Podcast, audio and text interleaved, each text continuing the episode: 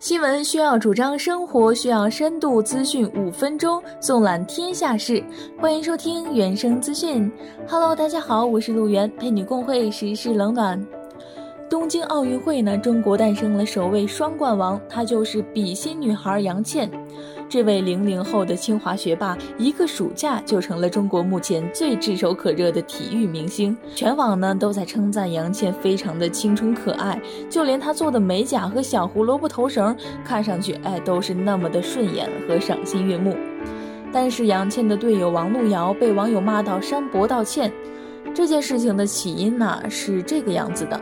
王璐瑶呢，在东京奥运会的女子十米气步枪资格赛上，打出了六百二十五点六环的成绩，最终呢，只能排名第十八，未能晋级决赛。而比赛失利后，王璐瑶发了条微博说：“呃，各位抱歉，很遗憾，我承认我怂了，让我们三年后再见吧。”配图呢是她的自拍，看上去心情很低落。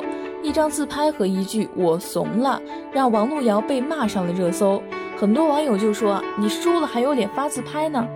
得了双冠军的杨倩也没逃过网暴，有人扒出呢，她竟然在去年年底收藏耐克鞋子，一时间杨倩被喷成了筛子，贵族女孩滚出中国。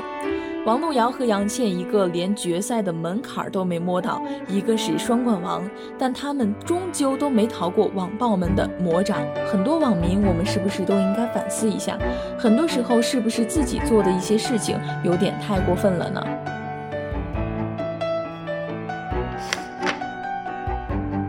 那再来分享一个新闻，来自北京大学元培学院的李正瑞即将读大三，和大部分的本科生一样，这一年是他们大学四年学习的一个岔路口，是为出国深造准备各种的考试，还是为国内考研联系导师，又或者是为就业参加培训实习？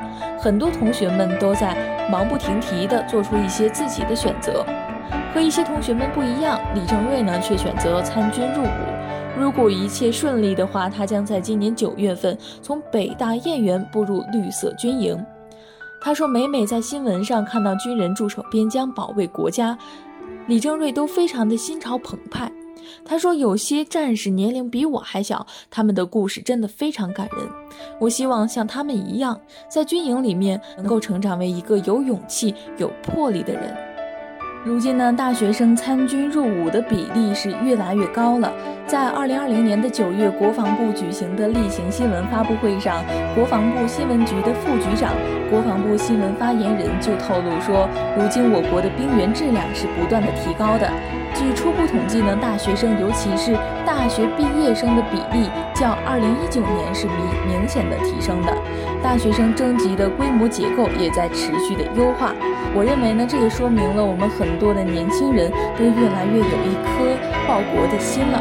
我认为这是一件非常好的事情，很多人都值得去学习。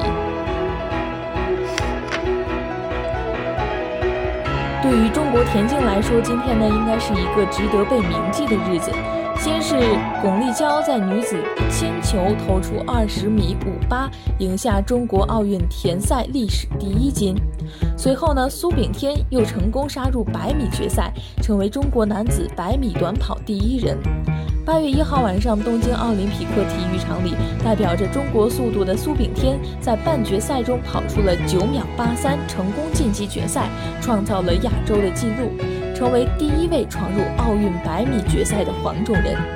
作为中国短跑的领军人物，三十二岁的苏炳添一直在挑战着自己，努力创造属于中国的奇迹。他说：“我把我能做到的、该做的、可以做的都做好的，我还想要坚持。”这就是他的一种精神，我认为也非常能够值得我们去学习。时事热点新鲜看，思考序章刚刚打开扉页，接下来的需要我们一同书写。如果你有什么想了解的热点话题，可以来到中国校园之声的收听地址 FM 五二零点 com，同时也可以关注我们的官微来和我互动哦。原声资讯带给大家不一样的见解。今天的节目到现在就要和大家说再见了，让我们下一期再见吧。